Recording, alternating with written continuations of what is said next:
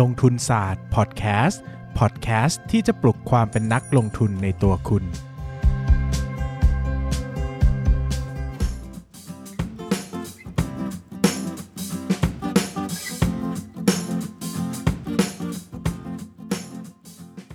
วัสดีครับ ยินดีต้อนรับเข้าสู่รายการลงทุนศาสตร์พอดแคสต์รายการที่จะชวนทุกคนพัฒนาความรู้ด้านการเงินและการลงทุนไปด้วยกันนะ วันนี้นะครับก็มาคุยกันเรื่องกิจวัตรการลงทุนสำหรับพนักงานประจำนะพนักงานเงินเดือนนะครับแต่ก่อนอื่นก่อนจะเข้าเรื่องขออนุญาตแวะโฆษณาสักนิดหนึ่งนะครับตอนนี้นะครับหนังสือมนุษย์ซึมเศร้ากับเรื่องเล่าสีขาวดำนะครับเป็นงานเขียนความเรียงบันทึกประสบการณ์ของผมเองนะครับได้วางขายตามร้านหนังสือทั่วไปแล้วนะครับไม่ว่าจะเป็น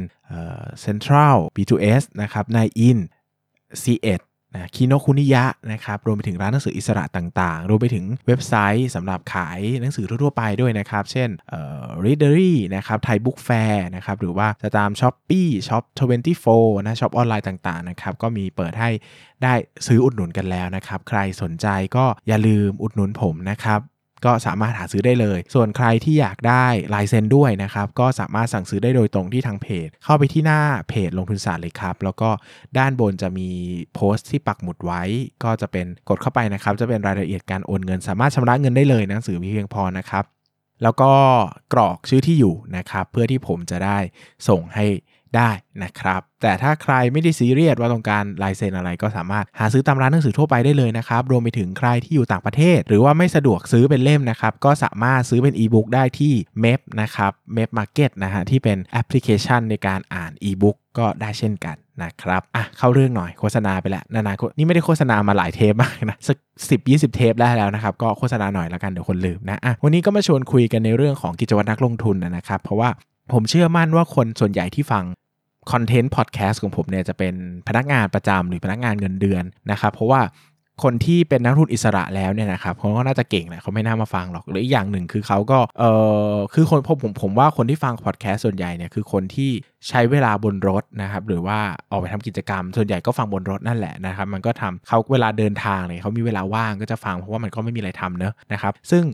หลายคนก็จะคุยกับผมว่าเออแบบช่วง work from home มันดีเนอะเพราะว่ามีเวลาได้ทบทวนศึกษาหาความรู้จริง ๆ นะครับ แต่พอว่าเปิดทำงานปกติแล้วมันก็เหนื่อยมากในแต่ละวันทำยังไงดี จะออกแบบกิจวัตรอย่างไรดี ที่จะทำให้เราเนี่ยสามารถเป็นนักลงทุนต่อไปได้นะครับ โดยที่ยังทำงานประจำควบคู่ไปได้ด้วยกัน แล้วก็ไม่เหนื่อยจนเกินไปนะครับ วันนี้ก็เลยมี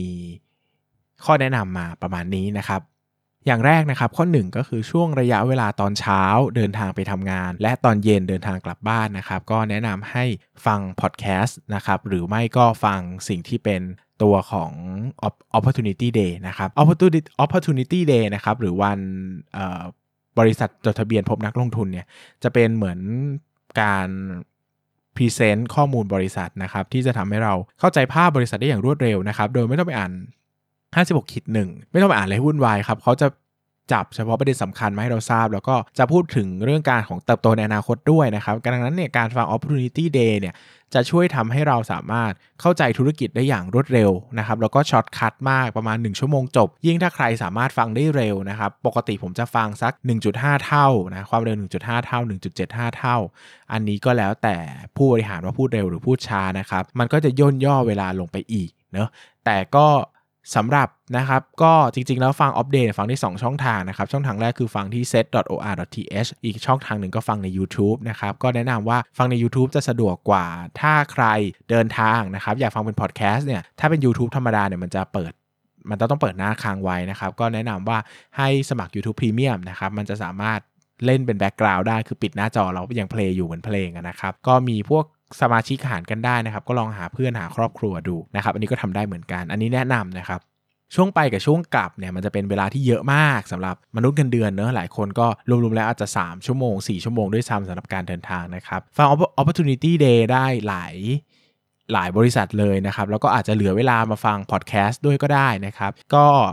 อย่างพอดแคสต์ลงทุนศาสตร์เองนะครับ ก็สามารถฟังได้เหมือนกัน คอนเทนต์ก็พยายามจะสรุปมาให้นะครับ ก็พยายามจะไม่พูดยาวอะไรมากจนเกินไปยกเว้น อย่างบางตอนที่เป็นเลคเชอร์นะครับหรือประสบการณ์เนี่ยก็คงต้องพูดให้มันมันได้เนื้อได้หนังหน่อยนะครับหรือว่าตอนวิเคราะห์หุ้นเนี่ยมันก็จะยาวหน่อยนะครับส่วนที่เป็นคอนเทนต์ช่วงปกติเล่าเรื่องทั่วๆไป หรือว่าการให้ข้อมูลข่าวสาร หรือว่าความรู้ทั่วไปเนี่ยก็จะไม่ยาวมากสักประมาณ 10 นาที เพราะกะว่าจะไม่รบกวนเวลาคนฟังมากเกินไป ก็พยายามจะbrief ให้สั้นที่สุดนะครับก็อาจจะฟังควบคู่กันเป็น opportunity day แล้วก็ฟังพอดแคสต์ด้วยก็ได้นะครับหรือว่าจะฟัง opportunity day อย่างเดียวก็ได้นะครับ ไม่ต้องฟังพอดแคสต์ก็ได้นะสำหรับคนที่อาจจะเก่งแล้วนะครับ ซึ่งถ้าเขาเก่งแล้วเขาไม่ฟังเขาก็คงไม่ได้ฟังอันนี้นะก็ตลกดีนะที่ผมพูดอย่างเงี้ยนะครับก็อันนี้ก็ลอง manage ดูนะครับผมเชื่อมั่นว่าสมองคนเราเนี่ยน่าจะรับ opportunity day ได้สัก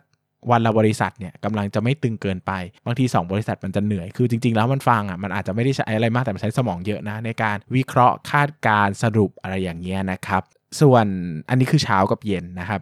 กลางวันเนี่ยช่วงกลางวันนะครับก็แนะนำให้อ่านบทวิเคราะห์นิดนึงนะครับบทวิเคราะห์เนี่ยก็เป็นส่วนสำคัญเหมือนกันที่เวลานักวิเคราะห์เนี่ยเขาจะค่อนข้างหยิบประเด็นสำคัญมาพูดให้เราฟัง หรือว่าประเด็นที่มีผลเปลี่ยนแปลงต่อบริษัทจริงๆนะครับดังนั้นเนี่ยการอ่านบทวิเคราะห์จะช่วย shortcut ข่าวสารข้อมูลบริษัทได้เยอะนะครับเพียงแต่ว่ามันก็ไม่ได้ร้อยเปอร์เซ็นต์เพราะว่ามันก็ไม่ได้มีบทวิเคราะห์ทุกบริษัทนะครับหรือว่าอาจจะไม่ได้พูดทุกแง่มุม แต่อย่างน้อยการอ่านเนี่ยมันก็ดีกว่าไม่อ่านเนาะนะครับซึ่งในแต่ละวันเนี่ยก็จะแนะนำว่า ไม่จำเป็นต้องอ่านทุกบทวิเคราะห์ที่มีในตลาดหลักทรัพย์ก็ได้ อ่านเฉพาะหุ้นที่เราสนใจ เช่น เรามีหุ้นอยู่ในตะกร้าที่เราคิดว่าเราลงทุนได้อยู่สักร้อยตัวอย่างเงี้ย ถ้าร้อยตัวนี้มีบทวิเคราะห์เราก็อ่าน ถ้าเป็นกลุ่มอื่น เช่นเราไม่ลงทุนพวกพันเลย มีบทวิเคราะห์หุ้นพวกพันออกมา เราไม่ต้องอ่านก็ได้ครับ แล้วก็ปล่อยข้ามมันไปอะไรอย่างเงี้ยนะครับ อันนี้ก็ลอง manage ดูสำหรับตัวผมในบทวิเคราะห์ชิ้นหนึ่งเนี่ยสัก 1 นาทีก็ควรจะอ่านจบแล้วนะครับ ดังนั้นเนี่ยวันหนึ่งถ้ากลางวันเราแบ่งเวลาสัก 10 นาทีเราอ่านบทวิเคราะห์ได้สัก 10 บท ก็ถือว่า เยอะมากทีเดียวนะครับเยอะมากทีเดียว ก็จะทำให้เราคอนเน็กอยู่กับตลาดหุ้นได้ด้วยนะครับเช้ากลางวันเย็นนะเช้า ฟังกลางวันอ่าน เย็นฟังใช่ไหมครับ สุดท้ายเป็นก่อนนอนครับก่อนนอนแนะนำให้อ่านหนังสือการลงทุนเรื่อยๆนะครับ โดยเฉพาะคนที่ยังไม่แข็งมากในตลาดหุ้นนะฮะคือยังไม่ยังไม่แบบคอนเน็กกับตลาดหุ้นโดยสมบูรณ์นะคือ คนที่ลงทุนในหุ้นมาระดับหนึ่งมันจะหายใจเข้าออกเป็นหุ้นตลอดแบบนั้นก็ไม่ต้องอ่านอะไรมากก็ได้ คือถ้าความรู้พื้นฐานแน่นแล้วนะครับก็ไปอ่านอื่นไปอ่านบริษัทไปอ่านเนื้อหาข้อมูลหุ้นก็ได้ แต่สำหรับมือใหม่นะครับการปูพื้นฐานด้วยหนังสือหุ้นเนี่ยสำคัญมากนะครับเพราะว่ามันจะทำให้เราเข้าใจแล้วก็ช็อตคัดประสบการณ์บางอย่างอะใช้เวลาเป็น 10 ปี 20 ปีในการจะได้มันมา แต่เราไม่ต้องไป ผจญภัยเองไงเราก็แค่อ่านหนังสือหุ้นแล้วก็เก็บเกี่ยวตักตวงประสบการณ์เหล่านั้นมาเลยนะครับก็จะเป็นประโยชน์เป็นข้อดีสำหรับเรา ซึ่งหนังสือหุ้นที่แนะนำก็มีมากมายนะครับลองไป search ดูในลงทุนศาสตร์ก็ได้ ผมก็มีซีรีส์การเสนอ แนะนำหนังสือหุ้นมาเรื่อยๆนะครับเข้าไปดูในหัวข้อหนังสือและบรรยายนะก็จะมีรายละเอียดให้อยู่ว่าหนังสือเล่มไหนแนะนำบ้างยังไงลองซื้อมาอ่านกันดูนะครับอันนี้ก็เป็นจุดสำคัญ ก็จะมีเช้ากลางวันเย็นก่อนนอน ก็จะฟังอ่านฟังอ่าน ฟัง opp day พอดแคสต์อ่านบทวิเคราะห์ฟัง opp day พอดแคสต์แล้วก็อ่านหนังสือลงทุนนะครับ สุดท้ายแล้วช่วงเวลาที่ผมsave ไว้ให้โดยเฉพาะก็คือเสาร์อาทิตย์นะครับ ควรจะแบ่งเวลาอย่างน้อยนะสัก 3 ชั่วโมง เช่นอาจจะเป็นครึ่งเช้าหรือครึ่งบ่ายของเสาร์หรืออาทิตย์เนี่ยให้กับการลงทุนสัก 1 ช่วง 1 part 1 segment นะครับสัก 3-4 ชั่วโมงก็ได้ลองหยิบหุ้นที่เราสนใจขึ้นมาวิเคราะห์ แล้วก็ตั้งใจศึกษามันนะครับอ่านมูลค่า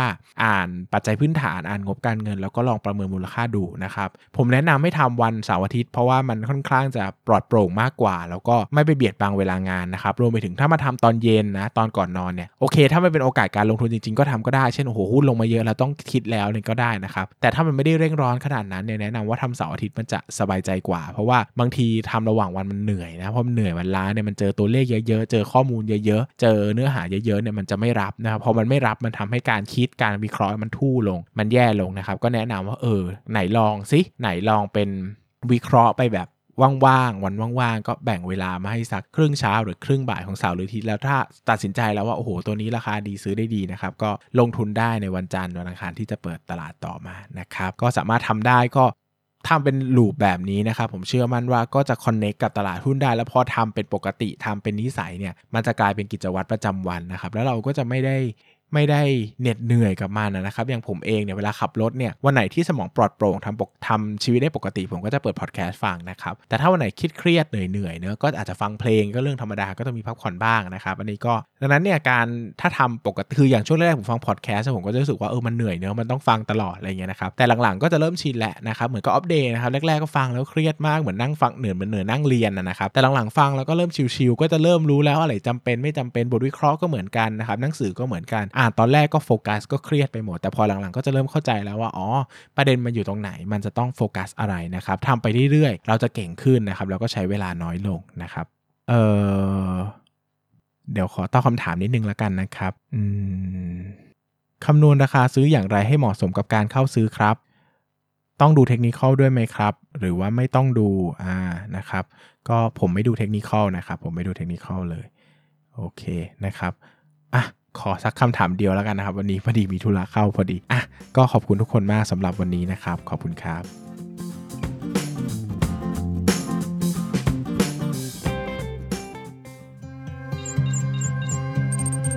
อย่าลืมกดติดตามลงทุนศาสตร์ในช่องทางพอดแคสต์เพลเยอร์ที่คุณใช้ แล้วกลับมาปลุกความเป็นนักลงทุนกันใหม่ในลงทุนศาสตร์พอดแคสต์